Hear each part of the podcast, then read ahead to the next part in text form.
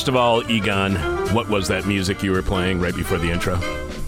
That was um, from the Cold Mountain soundtrack. Um, God, I don't even remember the band's name, but you know, one of those old timey T Bone Burnett sort of jams. I got you. I remember that movie. I thought that movie was kind of entertaining. Live from late capitalism, where we know the price of everything, but the value of nothing. This is hell. Yesterday, we were speaking with Sylvia Kay, co author, and Hamza Hamouchene, editor of the Transnational Institute report Towards a Just Recovery from the COVID 19 Crisis, the Urgent Struggle for Food Sovereignty in North Africa.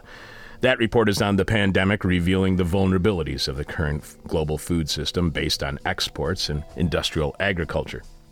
Toward the end of that conversation, Hamza described how small scale farmers working outside of that unfair and unequal market are criminalized as if it is against the law to not be captured by capitalism in the market. Traditional farming, a bedrock of North African culture and history, is not the only place where alternatives to capitalism are being criminalized. Last year, there was Seattle's Capitol Hill Autonomous Zone, also known as the CHOP, or Capitol Hill Organized Protest, which was an attempt at creating a future without police. Previous to that was Brazil's movement of landless workers, which foresees the possibility of public land ownership and stewardship. And then there's the Freetown Christiania uh, movement in Copenhagen, whose 1971 mission statement said, The object- objective of Christiania is to create a self governing society whereby each and every individual holds themselves responsible over the well being of the entire community. Our society is to be economically self sustaining and as such, our aspiration is to be steadfast in our conviction that psychological and physical destitution can be averted. These are all what are known as zones to defend, or the French abbreviation ZADs. At least four still operate in France, including the one our guest will be discussing today in Notre Dame des Landes outside the city of Nantes. The pandemic has revealed yet again that contemporary globalized capitalism fails society in times of crisis, and with climate change getting worse, there's a lot of crisis in our future. As fast as we need to build an infrastructure to best address the outcomes of climate change, we need new politics that are not like the politics that got us here in the first place. Yes, these attempts may have been criminalized and repeated targets of state force through the police, but there must be an alternative, and we are going to need it pretty damn soon in a few minutes. We'll return to the ZAD we discussed back in 2018 when we will be speaking with activist scholar Stellan Vinthagen, co author of the Roar magazine article, The ZAD Between Utopian Radicalism and negotiated pragmatism. Stellan is a, an activist scholar, professor of sociology, and director of the Resistance Studies Initiative at the University of Massachusetts in Amherst, where he is endowed chair in the study of nonviolent direct action and civil resistance. Stellan is also active in War Resisters International. You can find out more about War Resisters International at wri-irg.org. And you can uh, follow Stellan on Twitter at S Vinthagen, V I N T H A G E N. Stellan co wrote this work with ethnographer, activist, and associate professor of sociology at the University of Massachusetts Amherst, Fareen Parvez. I'm your bitter, blind, broke, gap toothed radio show host, Chuck Mertz. It's Tuesday, which means producing today's show is Egon Sheely. I was going to say anything new by you outside of this being your last show that you'll be running the board on. Oh, don't remind me, Chuck. It's a it's a sad day over here in in Boardland. I gotta say, um, you know, everything is new for me right now. I'm this is my last show because I'm starting a new job at the Field Museum uh, on the 18th. I'm also getting married on the 11th. So it's like you know, it's like at times in your life where it's like, oh, this feels like a new chapter. This feels like a whole new book. so, uh, what's your job going to be at the Field Museum, or don't you want to say? no, I, I can divulge that information. I think it's fine. I'm going to be a, a, project manager, so I'll be working in the exhibitions department. Um, I basically been working in exhibits and museums for like 15 years. So this is kind of an extension on that, and I'll be working with them, uh, helping the traveling exhibitions team. They got a bunch, you know, like Sue Travels and all this stuff. Um, you know, as well as just taking care of the day to day. Um, Did you go to school for museum studies or anything like that? Sort of. um, well, I have the proverbial art degree, which I feel like you need to work in museums. Right. Uh, and then I did get my master's at SAIC in arts administration and art history. So, Another graduate of SAIC, like my girlfriend is. you know, it's uh, outside of the piece of paper. I suppose you could write notes on it. It's not worth much. no, it's not. Uh, so it's been great having you on the show. I really appreciate it, and I'm, I hope to work with you in the future again, especially when it comes to booking bands for the anniversary party. Chuck, it's been an honor. I mean, this is like literally the only good show on radio these days. know, We're not even that much on radio anymore. hey, WNUR still counts. so here's what's new by me. I'm pretty sure there's a stolen car in an abandoned lot at the corner. I don't know if you've noticed this or not, Egon. It's like The one on the, it's like on the sidewalk. Uh, no, it's in the abandoned lot that's fenced in here at the corner.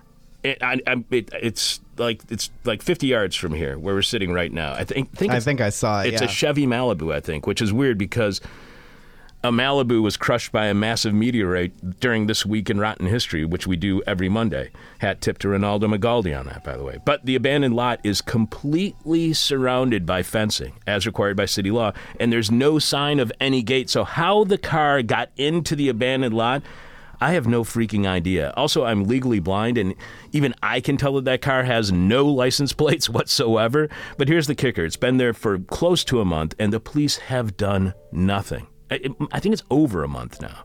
My curiosity over how the car got inside that fence and if it is stolen or simply abandoned have now been overwhelmed by my curiosity as to how long the cops will allow this clearly stolen car to sit there undisturbed except by the forces of nature. And I'm obsessed with it because I'm trying to figure out how I can get inside that fencing and plaster that Malibu with This Is Hell advertising stickers that you can get by becoming a subscriber to our weekly Friday Patreon podcast at patreon.com slash this is hell. But more importantly than any of that, I know it's hard to imagine that there's something more important than an abandoned stolen car inside of an abandoned lot. But Egon, what's this week's question from hell for our listening audience?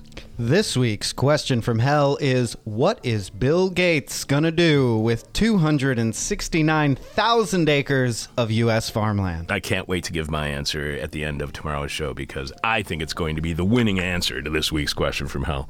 The person with our favorite answer to this week's question from hell will be me, but if it isn't, that person will win your choice of whatever This Is Hell swag you want. You can check out all our merchandise right now by going to thisishell.com and clicking on support, where you will see all the ways you could contribute to completely listener supported This Is Hell.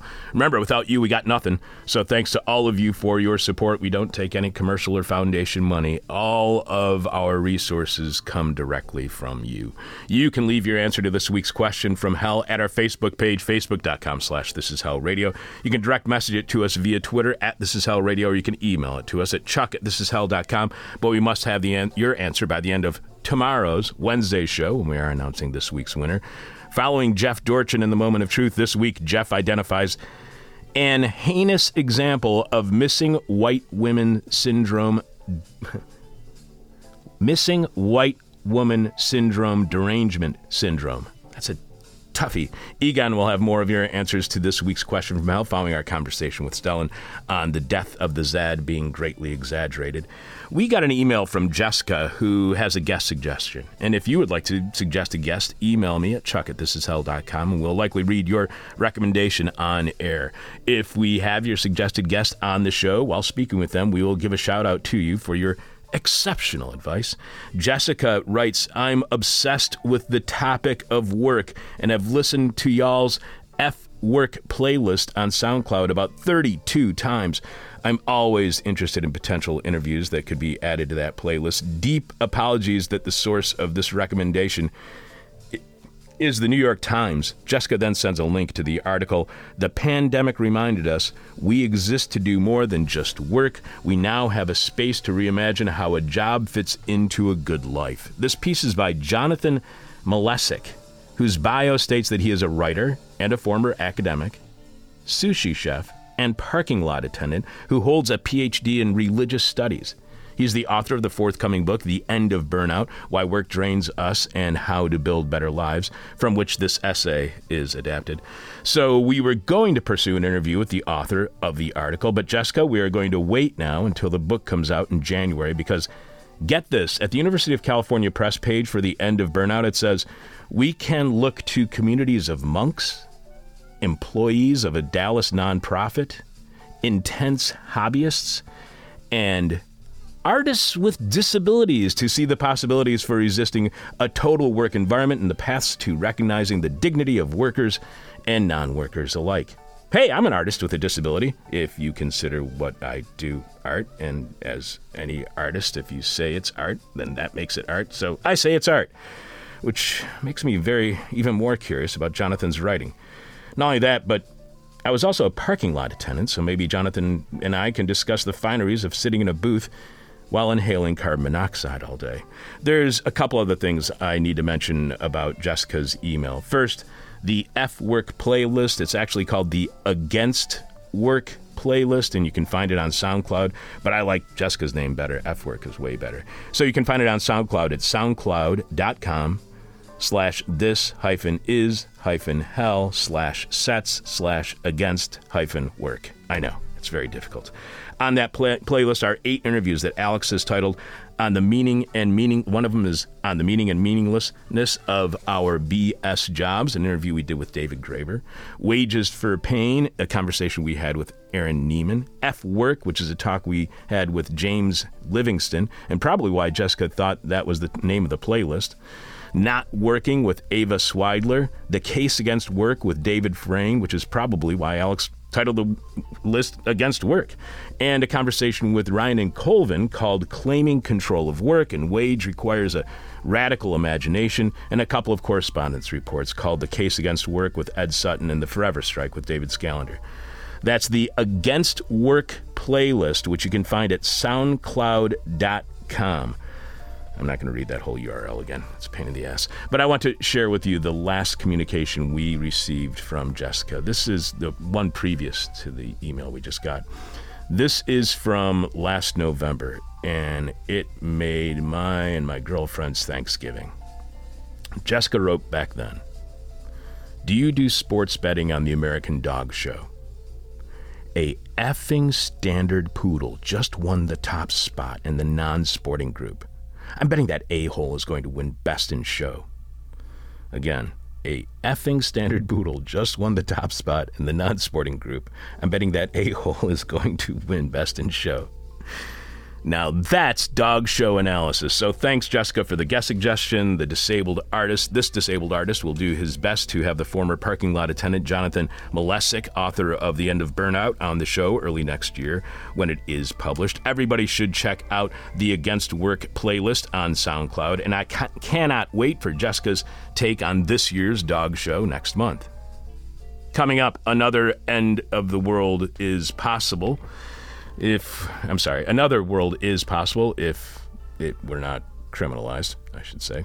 Egon will have more of your answers to this week's question from hell, which is what is Bill Gates going to do with 269,000 acres of U.S. farmland? The person with our favorite answer to this week's question wins whatever choice of This Is Hell swag you want. Just go to thisishell.com and click on support to see all the ways you can support This Is Hell. Leave your mess, uh, leave your answer on our Facebook page. Direct message it to us via Twitter. Email it to us, but we must have your answer by the end of tomorrow's show. And uh, we also have a few more emails to share. A guest suggestion that's not a suggestion after all. And we heard from the Colorado Springs listeners who recently visited Chicago, and I gave a tour of this here studio. And I'll tell you how you can do the same. Money is the root of all evil, and capitalism is all about money. So you do the math. This is hell. Around the world, landless movements are reclaiming lands taken from them by the state and imagining a future of self governance and self reliance outside of the destabilizing and often violent fluctuations of globalized capitalism. Here to take us on a tour of the zones to defend so we may have a possible glimpse at the future, activist scholar Stellan Vinthagen is co author of the Roar magazine article, The Zad Between Utopian Radicalism and Negotiated Pragmatism, which he wrote with sociologist Fareen Parvez. Welcome to This Is Hell, Stellan. Thank you very much, Chuck. It's great to be on the this is Hell Chicago Radio. Yeah. Yeah. Thank you very much. Fellow, uh, you can follow uh, Stellan on Twitter at S Vinthagen. So you write that the global coronavirus has brought into sharp relief the many failures of contemporary capitalist states around the globe. These include the failure to ensure social and economic justice and to provide basic protections for the most vulnerable individuals and communities, from refugees to the homeless the pandemic has had an outsized impact on the most vulnerable, while the wealthiest were the least affected, with some expanding or making fortunes because of COVID 19. Stellan, how sustainable are uh, contemporary capitalist states around the globe that fail the vulnerable but still enrich the wealthy? Won't the market simply continue to go unchallenged as long as it does provide for the rich and the powerful? Well, um, I think we can say from two ways that, uh, on the one hand, fundamentally, there, it's not sustainable at all, because um, this uh, form of um, uh, unlimited world capitalism is is uh, destroying its all, own uh, fundamental basis of resources, which is the environment. Um, but on the other hand, we have seen how creative capitalism is in reinventing itself. Um, I think one of the uh, absolute ironies is, when capitalism creates the climate crisis, and then we have um, capitalism creating a market for trading with rights of uh, emissions. Um, so I think uh, we should expect capitalism to be uh, creative and invent themselves into being the savior of the environment and the climate in future. Is, but of course, that's not sustainable. Right, and is do you think is capitalism capitalism's biggest enemy? Um, well. I'm hoping that uh, people and our uprisings against the um, capitalist um, alienations and exploitations are the biggest enemy um, in the end of the day. But yes, um, being for unlimited growth on a limited planet makes capitalism its, its enemy of itself. Yes. You write that the pandemic has also made clear the need for social movements to not only resist the violence of the state and its facilitation of global capitalism, but to simultaneously and actively build a prefigurative politics toward an alternative society. Right. Carving out autonomous spaces for mutual aid and radical politics is more important than ever. But when we get back to normal, I hate that phrase, just it's just the framing for this question. But when we get back to normal, will we need mutual aid? Isn't mutual aid in something that is uh, isn't that something only practice and radical polit- politics something that is only necessary in times of crisis? I mean, once this crisis is over, with everyone vaccinated, Stellan, will we need mutual aid or radical politics? Absolutely, uh, we will need it more than ever um, because um, as long as we rely on the state and capitalism to provide uh, our livelihood, um, we are not going to be able to replace it with something more fundamentally uh, democratic and sustainable. So we need to be- develop forms of mutual aid. It, it, obviously happens in communities that are struggling for survival, and it's always been there as a as a means of um, of dignity and, and survival for communities that don't have the kind of um, uh, naive expectations as, as middle class might have on, on the state and the capitalist to provide uh, for their life. But it needs to be developed. And I think um, what we see with autonomous struggles like uh, the ZAD in, in France is an example of people trying to develop it to a new level. You write that among the multitude of ways movements engage in prefigurative politics, land occupation struggles have long been central, from the historic maroon communities formed by fugitive slaves through Latin America, the long standing acampamentos of the landless workers movement in Brazil to the short lived Capitol Hill Autonomous Zone in Seattle in the aftermath of the uprising in response to the murder of George Floyd. Has land occupation proven effective, Stellan, in confronting the contemporary capitalist state? Well, so far it's been proving uh, very effective uh, on a local level for particular communities and for temporary periods um, in needs of survival. But no, it hasn't been um, particularly effective on any kind of a national scale or a, a global scale. So um, that's where we need a lot of work when it comes to developing visions and developing networks of solidarity with um, those kind of communities that um, all over the world in Asia, Africa, and Latin America, and also, uh, as ZAD proves, in even in Europe and and in United States, we find these kind of communities struggling, but they they are very vulnerable if they are not receiving the solidarity uh, of uh, other struggling groups. Uh, the short lived Capitol Hill Autonomous Zone in Seattle that you mentioned was reported in the media as having failed because police were needed in the police free area as violence began occurring inside what was called the CHOP. This led to pundits in the media saying that the Autonomous Zone was a failed experiment and therefore we need police. It proves the, the need for police. How much of a challenge to land occupations is violence from within? Do autonomous zones fail from their own internal violence, proving the need for police, as the media was saying here in the States with the collapse of the Capitol Hill Autonomous Zone? No, that's um, that's a media uh, construction. Um, I don't know the particular situation in, in Seattle. I haven't studied it in, in, in any careful way, but the typical pattern is not like that. Um, the typical pattern is that these communities, when they are being destroyed, they are destroyed from outside, from paramilitary groups, uh, from fascist attacks, uh, from from uh, riot police in in military gear uh, attacking these communities. Uh, that's what we have seen from uh, at least from the Paris uh, Commune uh, in in the early 19 uh, or the end of the 19th century. Um, we have seen it in, in, the attacks against the Zapatistas, uh, the indigenous communities in southern Mexico that are doing the same kind of reappropriation of land as as, as ZAD in France. And you also point out that one such movement, relatively unknown outside of France, is the zone to defend the ZAD in western France, located in the commune of Notre Dame des Landes outside the city of Nantes. The ZAD is the largest of dozens of occupation zones in France. And when I looked it up on uh, online, I found that there were four operating ZADs within France right now. Are there more than four?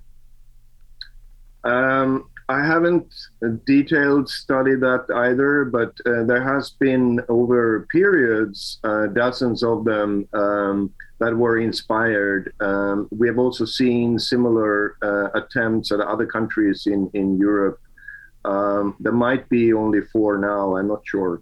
So we discussed the this specific ZAD that you actually visited. Was we discussed it back in uh, March 2018 when we spoke with writer Pearl Ahrens about an article she had at Salvage, a free zone unlike any other. Pearl had gone to the ZAD in 2016 and helped 70 carpenters build a hangar.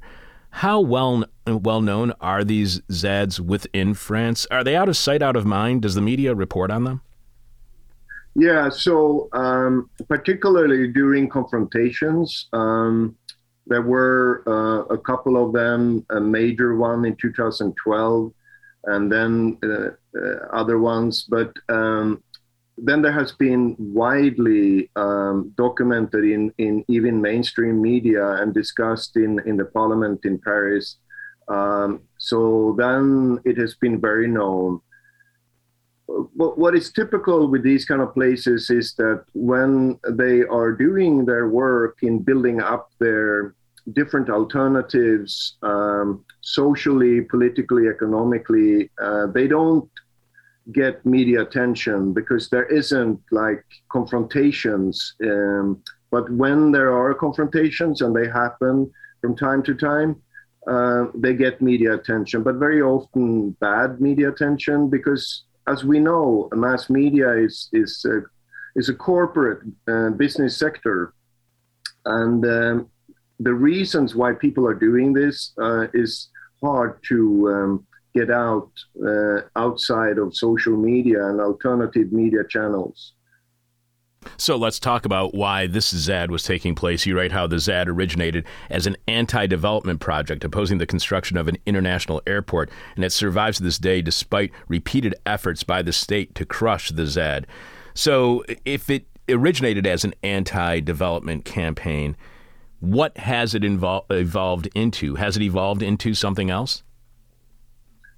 Yes, you, you could say that um, the the the origin was the, the struggle against the airport, but um, it's not just about the airport. Then it was about uh, the whole uh, major development project, which was part of a particular kind of society and its capitalist um, um approach to to nature and life so it gathered a broad range of uh, environmentalists um, and uh, local peasants and uh, radicals, militants from uh, house occupation scenes uh, in urban areas that, that created a powerful alliance.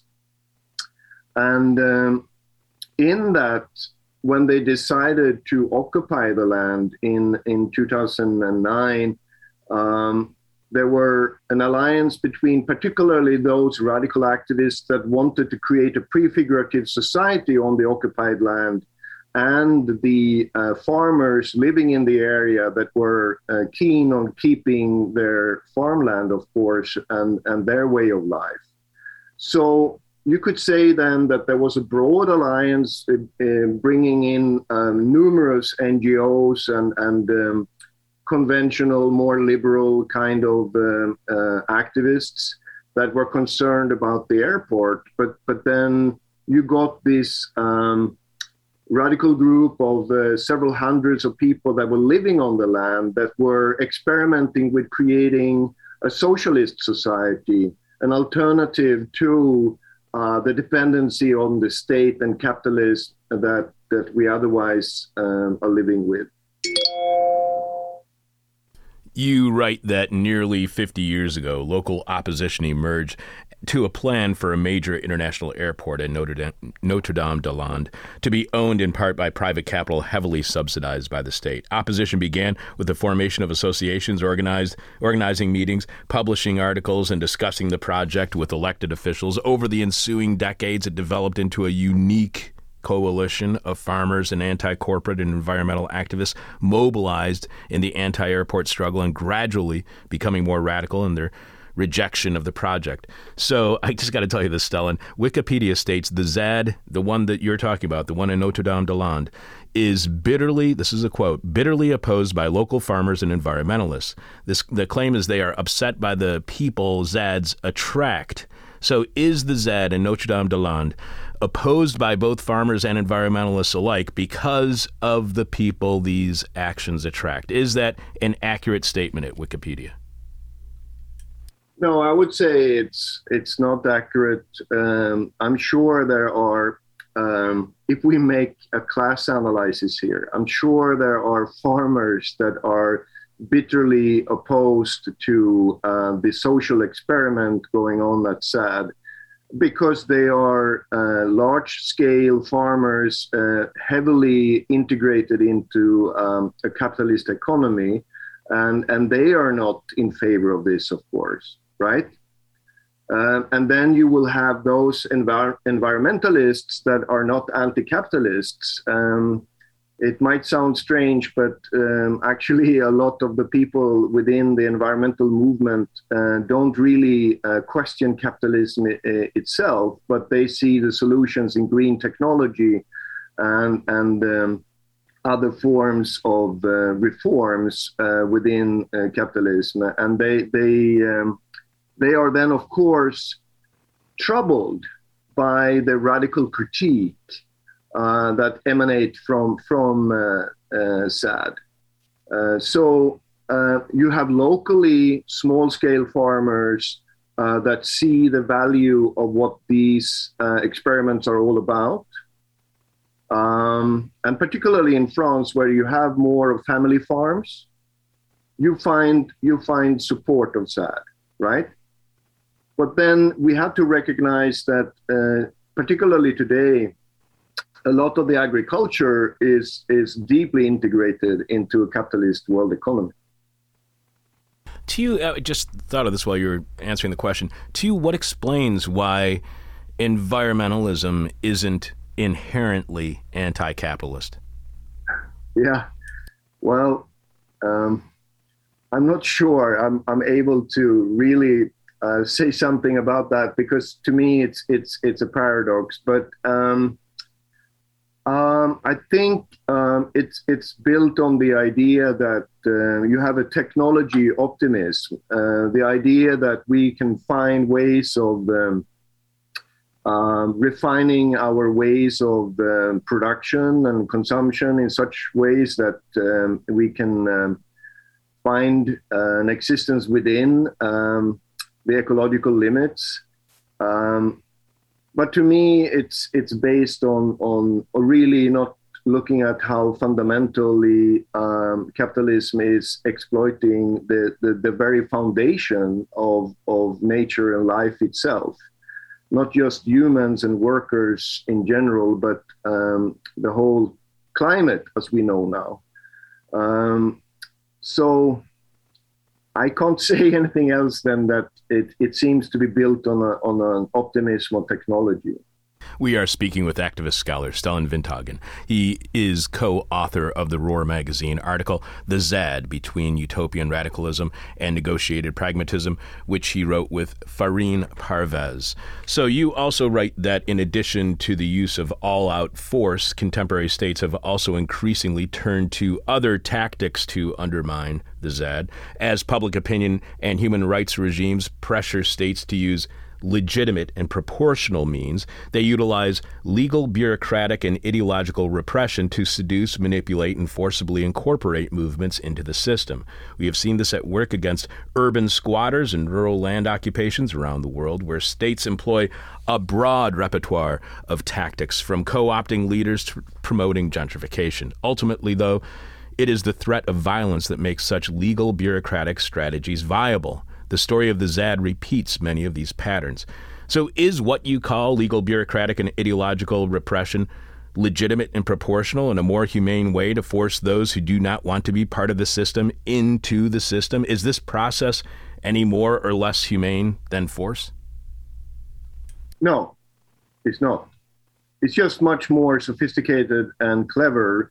Um, it's um, it's the same end result with other means. And um, I just think it's important that we um, uh, see that um, the state is acting in um, its role of facilitating um, capitalism uh, in in ways that are also sophisticated. Um, and one of the ways they're doing this uh, is um, this this creation of um, an appearance of legitimacy is by, for example, portraying some activists that are occupying um, land, like in this case in ZAD, as being reasonable, peaceful, and cooperative, whereas others are portrayed as being criminal uh, violent and terrorists.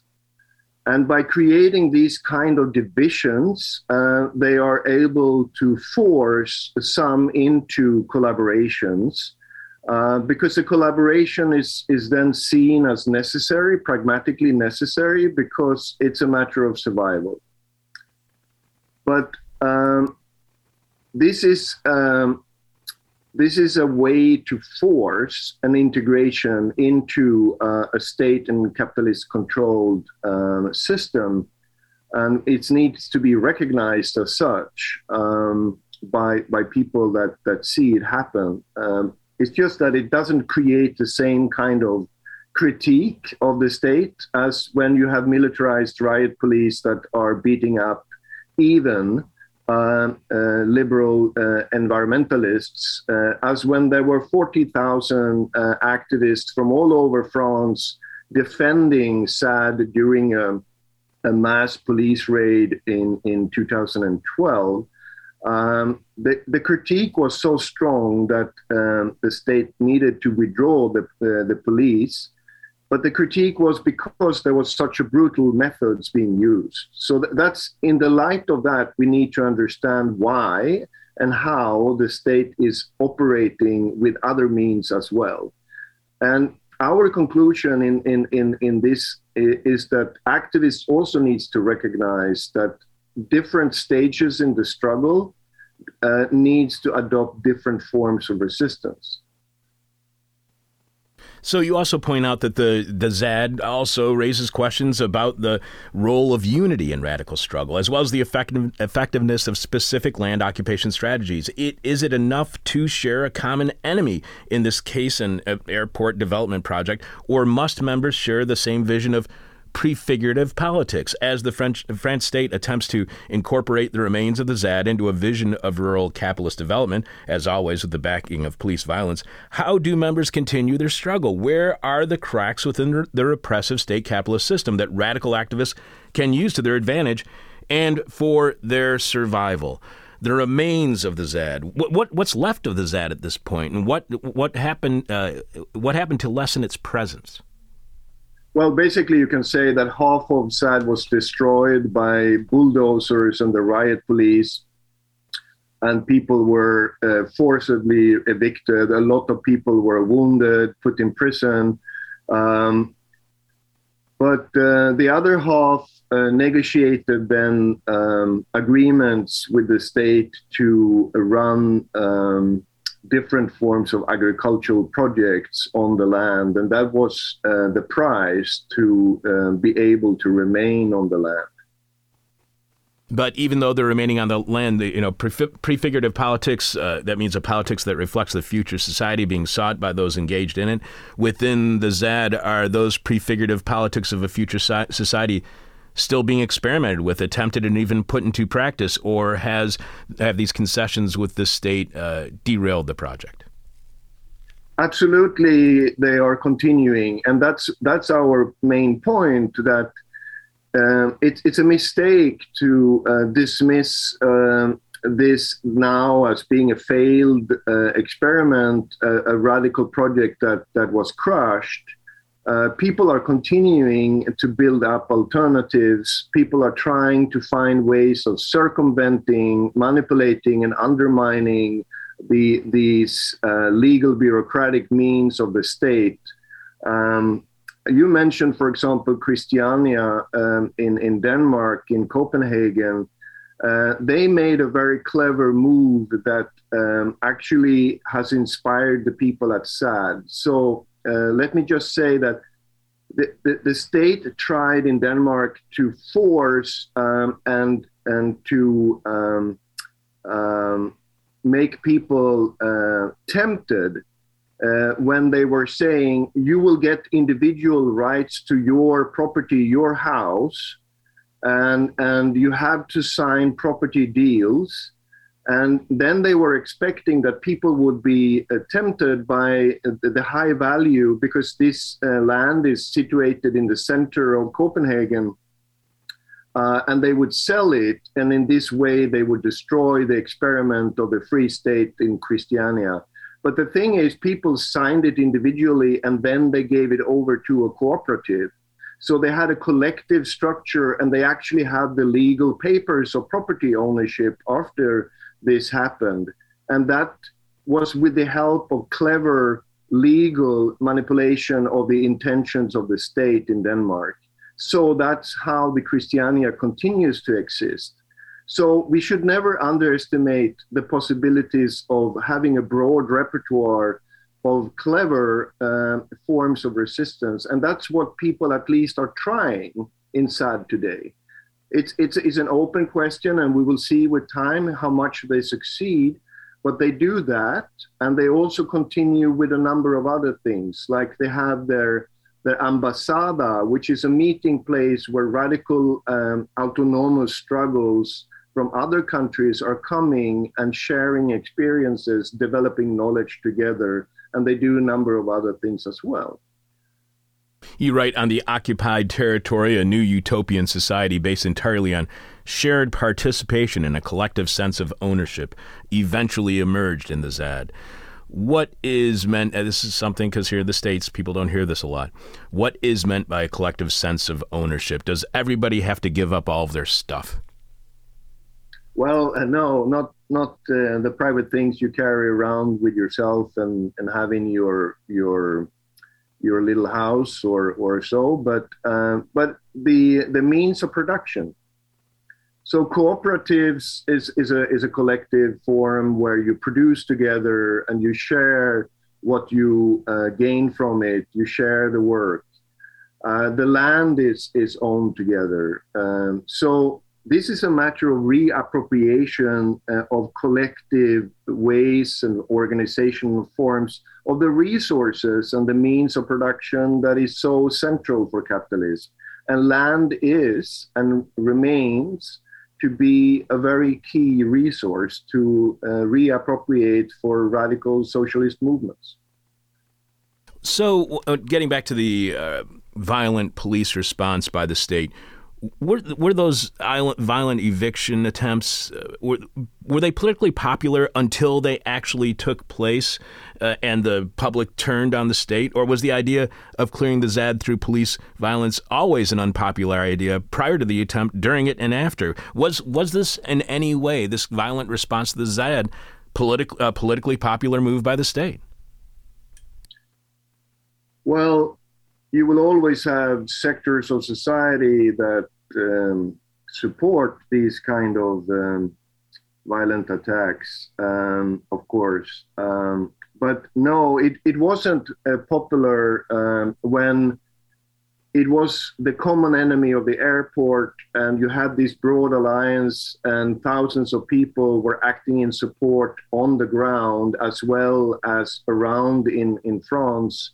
Um, because then it was seen as a struggle against um, one of the um, even unnecessary uh, large develop, development projects that was only benefiting big corporations.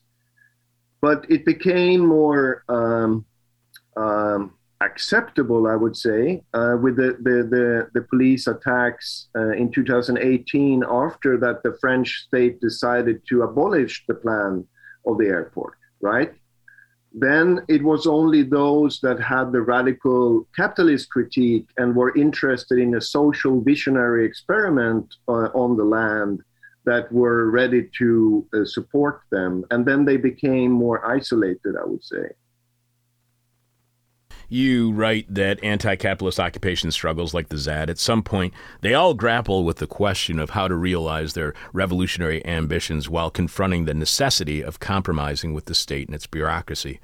So, what impact does that compromise have on revolutionary ambitions? Is, is this the first step toward what you called the legal, bureaucratic, and ideological repression to seduce, manipulate, and forcibly incorporate movements into the system? Do, do the does that revolutionary ambition disappear when compromises are made with the state to any degree?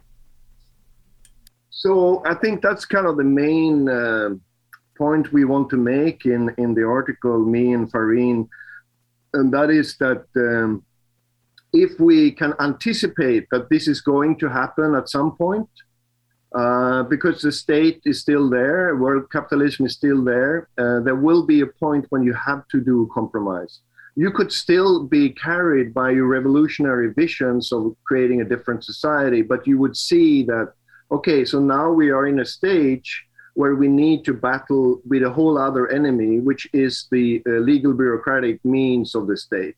So then we need other tools to struggle there, and we need to have other strategies. That's that's what uh, we find so hopeful uh, in in the remains of of um, of the, the occupation uh, is is that people are still trying to do that. I don't think it is is a matter of of um, that you cannot be revolutionary anymore. It's just that you need to have a different strategy. You need to struggle with other means, and you need to see that the struggle is long term. Um, and I think it's pretty pretty naive uh, to believe that uh, you could either uh, create a full scale local uh, revolution at one place uh, without it being connected to a global struggle. Um, but it's also uh, naive to believe that just because people are being temporarily um, beaten by the strong forces of the state, that that they would then uh, have to be uh, reformist and incorporated. That's just the aim of the state. Um, we still have agency if we want to create radical prefigurative politics. It's just that we need to recognize the different stages of the struggle. You write that instituting a system of individual leases and marketization could profoundly disrupt and corrupt the ZAD's vision of an anti capitalist collective and undermine the diverse ways of life that constitute its prefigurative politics. The new legal requirements would force people to work all day in a specialized agricultural field under the hierarchy of one owner, undercutting the leisure and freedom that they value in their principled rejection of specialization. Bureaucratic codes requiring proper construction for homes would obstruct the artful cabins and yurts that occupants have lovingly constructed and reconstructed over years. Above all, the concept of individual tenancy clashed with all that the ZAD had stood for. Reinforcing the principle of individualism is arguably the key to the state's hegemony. So, Stellan, why doesn't individualism challenge the dominance the state has over us?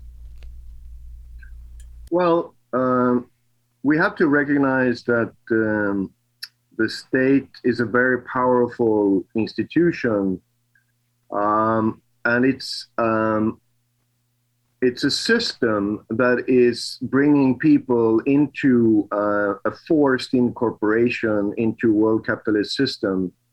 Um, and as long as we are individuals, uh, we are thinking according to individual interests and individual strategies, uh, and we will be easily uh, dealt with within that system. We could perhaps, uh, some people, some few people will succeed within that system. Most people will lose on it and be exploited um, um by it. But it's only if we are uh, collectively organized and, and collectively develop alternatives and visions that we will have any kind of chance of, of at least creating a dual power, uh, a competition with, with the state and its capital formations.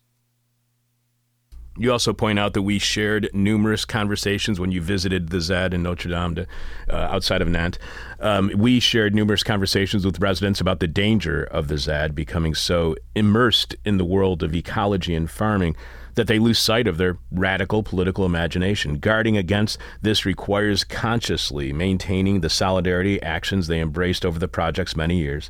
This includes donating meals to migrant workers and those on strike and welcoming refugees and those denied asylum, an act that prefigures a society based on solidarity and challenges the laws of citizenship and borders. Can survival, can the, the strive for survival, distract the people within the ZAD from their prefigurative politics they set out to practice? How difficult is it to keep those politics moving forward while you're just trying to survive? Well, yes. Um, you have to make com- compromises when you're in a situation of survival, but um, I think it's a matter of keeping uh, your vision alive and even develop your, your vision of what kind of prefigurative society it, it is you're trying to, to do. I mean, uh, we, we also noted that there, there is um, already in, in the period when they were uh, able to um, keep the police forces and the state away, uh, it was very much of a white project. Um, so in France, that is a very uh, plural society, and where um, Muslim uh, and poor uh, urban communities have been victims of police violence regularly uh, over the years. Um, it's it's necessary for for ZAD also to develop um, a plural mu- multitude of, of people and voices uh, on uh, their their um, their experiment. And so I think um, it is difficult when when you're in a survival mood, but it's a matter of having visions. And I think what what was possible for the strong workers' movements that we have seen, the socialist mobilizations we have seen uh, in Europe and throughout um, the um, anti colonial struggles um, historically, I think was that they were carried by a vision.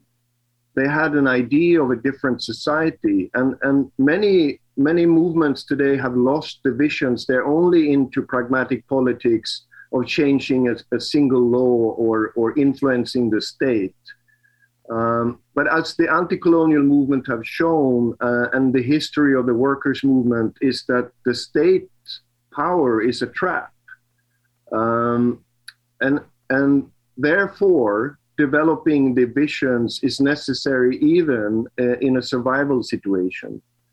And you know, frankly, where do I find the most inspiring um, struggles of resistance, well, that tend to be about uh, among the rural poor and the urban poor in the global south, and they are constantly fighting for survival. And one of the things that are key for the landless movement, which is probably the strongest movement in, in, in Latin America today, uh, is that they fight for the daily survival of the, the, the poor by agricultural products and cooperatives while they also develop their vision of a different Brazil. So it's possible. You mentioned that in her recent essay on the ZAD, French researcher and filmmaker Amandine Gay writes of the, as you were saying, the crisis of a white utopia, pointing out the ways in which French leftist movements have remained blind to the dynamics of racial domination, no matter how deep their political commitments run.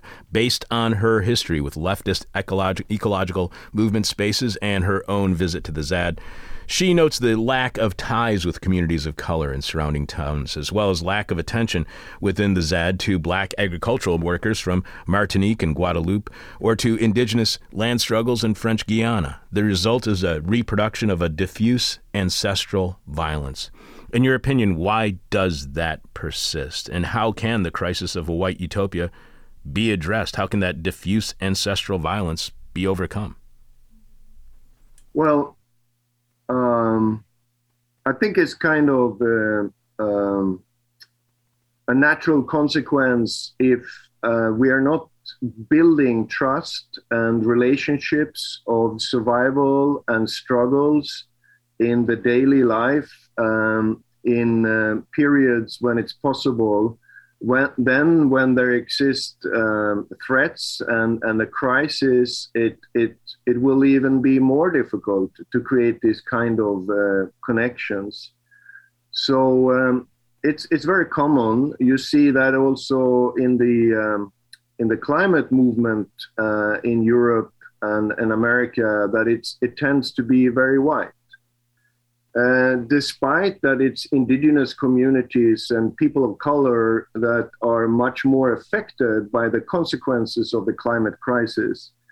So you need to make a conscious effort um, to build that kind of trust relations and collaborations um, whenever that is possible. Uh, it's, it's not just happening by itself in, in a society that is deeply racist as as the um, the colonial uh, um, France or, or or the settler colonial uh, country of the United States.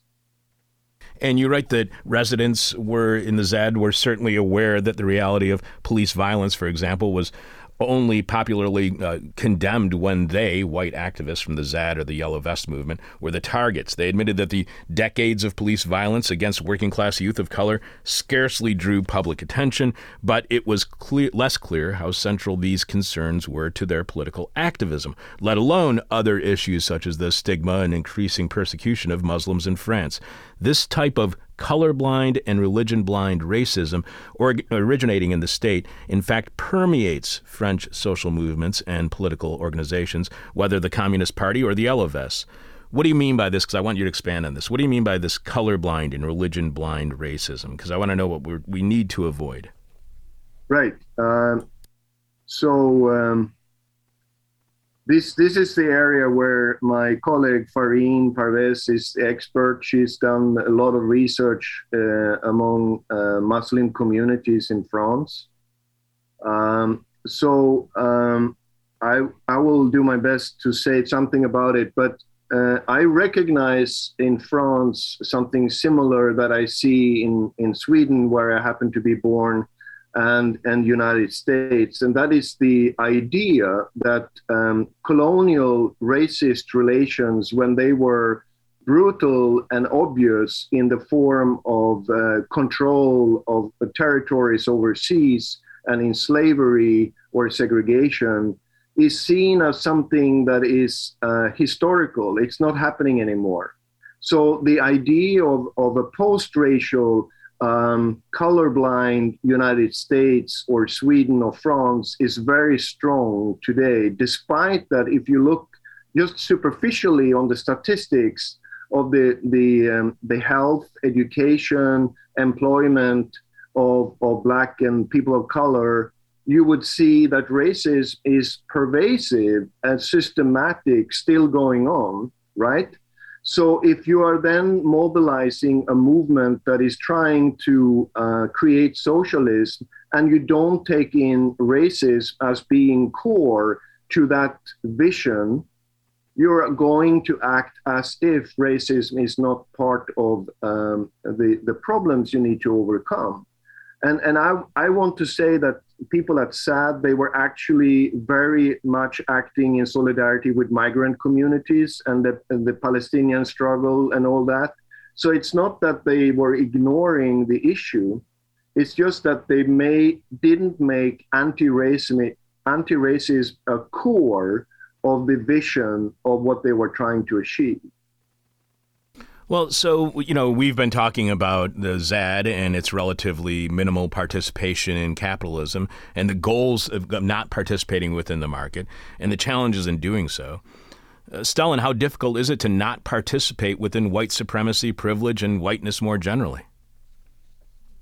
Well, if you, like me, come from a white background, um, you you can you can act out your privilege by thinking that uh, and acting as if racism is not uh, a core problem. But the the thing is that capitalism is racialized, and and the state is racialized. So um, it it needs to be part of a, a, vision we have. And, and I think we need to do our homework. We need we need to look at the realities and the experiences of uh, Black, Indigenous, and people of color um, when we are developing our uh, analysis of society and therefore also the visions. So um, it is it is um, uh, easy for white people to pretend that racism is not an important issue. Um, but if you are not white, it you can't ignore it. It's it's a daily daily experience. So I, I think we need to build it in to our um, analysis and our visions as a conscious effort. And it, that is one of the, the, the, problems that exist with, with uh, the history of, uh, of radical politics in, in, in North America and, and Europe, it's it's like race race has not been as important as as class. So, uh, Stellan, just a couple more questions for you. What impact has COVID nineteen had on the ZAD? Did the did the state use emergency measures meant to stop the virus? Did they weaponize those same kind of emergency measure, measures against the ZAD? Um, I haven't seen uh, that they have done that. Um, probably because they they were able to force ZAD um, to the point of negotiations um, already before um, the, the, the, the, pandemic, but certainly we have seen it generally in, in dealings with, um, with radical uh, movements, uh, how uh, the, the state has created, as the same as with 9 11, uh, used the crisis situation to develop uh, means of authority, uh, of, of creeping authoritarianism uh, with surveillance and and and um, possibilities to to control populations, which are necessary in in in, in a pandemic. Um, some of this, but is used by uh, political economic elites as an opportunity to um, increase their capacities. So I think we have to be very clear about that. Um, that it's a typical pattern that some researchers have shown that we we create uh, or the state creates um, emergency uh, measures and laws and policies during a crisis, but then they tend to become permanent. We have been speaking with activist scholar Stellan Vinthagen, co author of the Roar magazine article, The ZAD Between Utopian Radicalism and Negotiated Pragmatism. Stellan co wrote this work with ethnographer, activist, and associate professor of sociology at the University of Massachusetts Amherst, Fareen Parvez. You can follow Stellan on Twitter at S. Vinthagen. Stellan is professor of sociology as well and director of the Resistance Studies Initiative at University of Massachusetts Amherst, where he is endowed chair in the study of nonviolent direct action and civil resistance. Stellan is also active in War Resisters International. You can find out more about War Resisters International at WRI irg.org. One last question for you, Stellan, and as we do with all of our guests, I promise, our final question is what we call the question from hell, the question we hate to ask, you might hate to answer, or our audience is going to hate your response. You write to be sure. Zadistas endeavor to and express support for diverse struggles from Rojava to Palestine, and they embrace undocumented migrants from North and Sub Saharan Africa. But in our assessment, there is much work to be done in terms of actively undermining white privilege and whiteness more broadly. So, Stellan, my question from hell for you is how much of a threat is whiteness and white supremacy and privilege to the left? Because those are sentiments usually associated with the right. And I think I'm afraid that the left may have blinders when it comes to that whiteness. So, how much of a threat is whiteness and white supremacy and privilege to the left? I think it's um, at the core. Um, because um, we find how the uh, uh, the white privilege uh, and racism has been used not only to um, legitimize uh, colonial exploitation and genocide uh, of other people, non-white, but it's also been used to control the the working class um, and to make sure that even exploited white workers are feeling somewhat um, privileged and above um, the black and, and, people of color that are workers. So um, we can also see that Marx uh, never really took uh, colonialism or race particularly uh, important in his critique of capitalism. Um, so it's been typically seen as if you abolish capitalism, uh, which is the, the pet project uh, of, of the, the left, uh, then you solve everything else. But the thing is, patriarchy is older than capitalism, and, and racism is its own system. Um, so, yeah, absolutely. Um, white privilege is at the core of any kind of, of radical change of this planet, which we cannot forget. The majority of this planet, of humankind, is people of color. So, who is going to make a, a, a, a, radical change and create socialism that is a white project? That's going to be a new privileged project if that's happening. Stellan, this is absolutely fantastic work.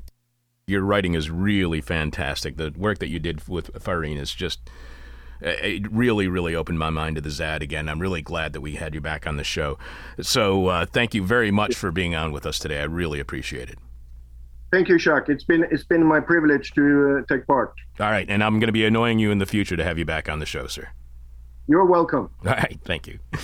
Another end of the world is possible. This is hell. If that conversation with Stellan Vinthagen was in some way enlightening to the point of deprogramming you from a previous belief or understanding you may have had, or made you feel more educated, or to realize that yes, this really is hell, show your appreciation by either becoming a subscriber to our weekly bonus Friday podcast on Patreon at patreon.com slash this is hell, or go to thisishell.com and click on support and see all the ways you can contribute to completely listener supported This Is Hell. Remember, without you, we got nothing. So thanks for your support. Egon, please remind our listeners what's this week's question from hell and tell us how they are responding. So this week's question from hell is what is Bill Gates gonna do with the 269,000 acres of US farmland? So, uh, nobody has answered grow weed yet, so I'm waiting for that one. Your mom, we already got that one, so let's see what oh, well, uh, you know, hold on to your butts. 'cause I- Exactly. I, think you think you've got some uh, happiness coming All your right. way. Um, so for this week's question from hell, what is Bill Gates going to do with his 269,000 acres of U.S. farmlands? Marco G says a self-sustaining, eco-friendly bunker. Jesus.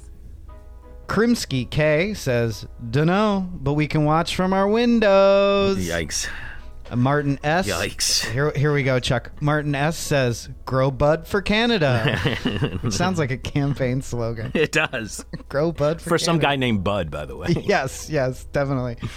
Uh, let's see. George M says, "Rent it out while he sits on it until it appreciates about 100 times in value." Which honestly, That's probably exactly what he's doing. yeah. Uh, Pete V. Uh, ambiguously says cardigans. I don't know what that means either. I don't. I don't either. I think he wears a lot of cardigans, though, so maybe that's it. He's, yeah, he's just keeping his supply up. Yeah. know. Let's see. Uh, what will Bill Gates do with his 269,000 acres of American farmland? Joshua CB says, pry his virgin entourage away from the contrails of nuclear spy planes. Okay. Contrails is always a winner. yeah, always. Uh, always, always in the running. Jules R says, many, many baseball diamonds. because if you build it, God. I'm just going to let that fade out. Yeah, yeah. Matt M says grow dope. We're all coming around. Yeah, they're all coming around. I figured that was going to happen. Uh, Ronaldo M says fava beans for pasta fazool. Jesus. And uh, I will leave you with this from Luke H. Uh, who answers, What will Bill Gates do with his 269,000 acres of U.S. farmland? Same thing he tries to do every day, Pinky.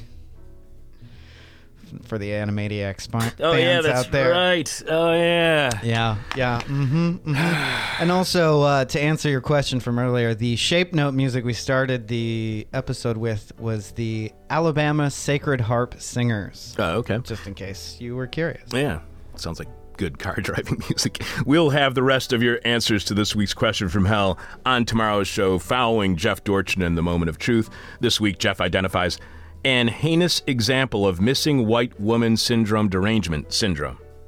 So, as this is Egon's last day of running the board here, we are looking for new volunteer board operators to join our staff here on This Is Hell.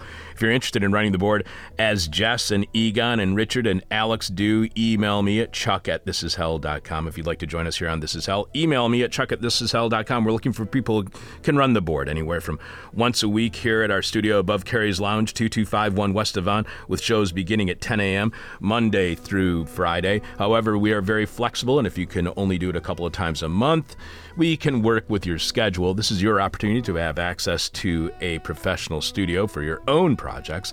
This position does come with a modest stipend, so keep that in mind as well. If you are interested in becoming a board operator here on This Is Hell, email me at chuck at thisishell.com, chuck at thisishell.com, and we'll you know set up a time where we can give you a tour of the studio we can start getting you trained up and uh, have you start working as a board operator as egon has been working on the show for several months now egon who is on tomorrow's wednesday's live one hour show at 10 a.m chicago time right here at thisishell.com Tomorrow we will have journalist Michael Hudson on the Pandora Papers leak and investigation.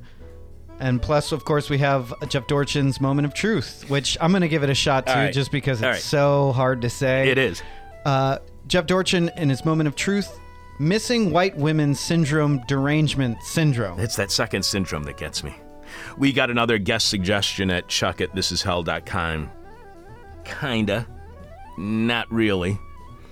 Someone referring to themselves as Critical Mass writes to say Joseph Plummer, author of Tragedy and Hope 101, a summary of Tragedy and Hope by the history of uh, Carroll Quigley, about the history that efforts of global elites to create a worldwide oligarchic technocracy, the illusion of democracy, and how they use the media, think tanks, and corrupted bipartisan politicians to achieve their goals. To be honest, I haven't finished reading this book, but so far it's been really good. Keep up the good work. Your show is great. If I was able to contribute money, I would, but my financial situation has been dire lately. Sincerely, Critical Mass. Well, apparently, Critical Mass had read the rest of the book, as they now write. Joseph Plummer's book, Tragedy and Hope 101.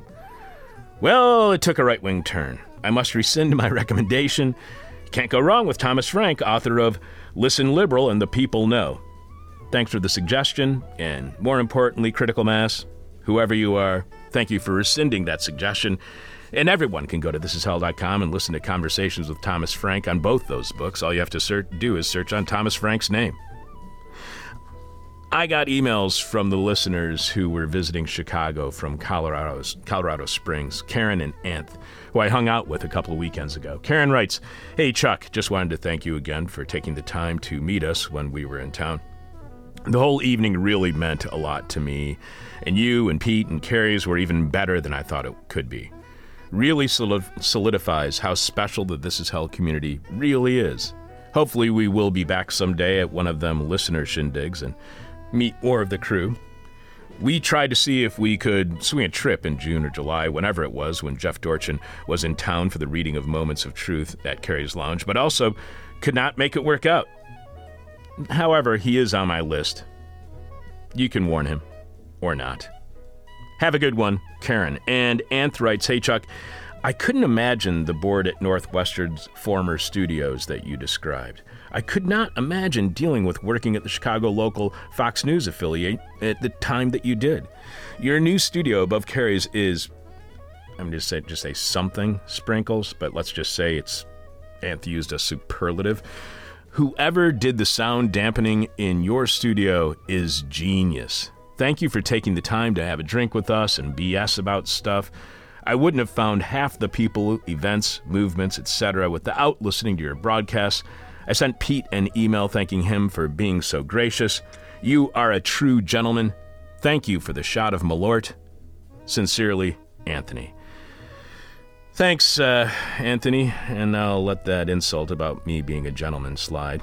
And although we cannot all get together just yet due to the pandemic, if you are from out of town and visiting Chicago, shoot me an email at chuck at thisishell.com and maybe, just maybe, we can hang out in a socially distanced, masked, and outdoor fashion.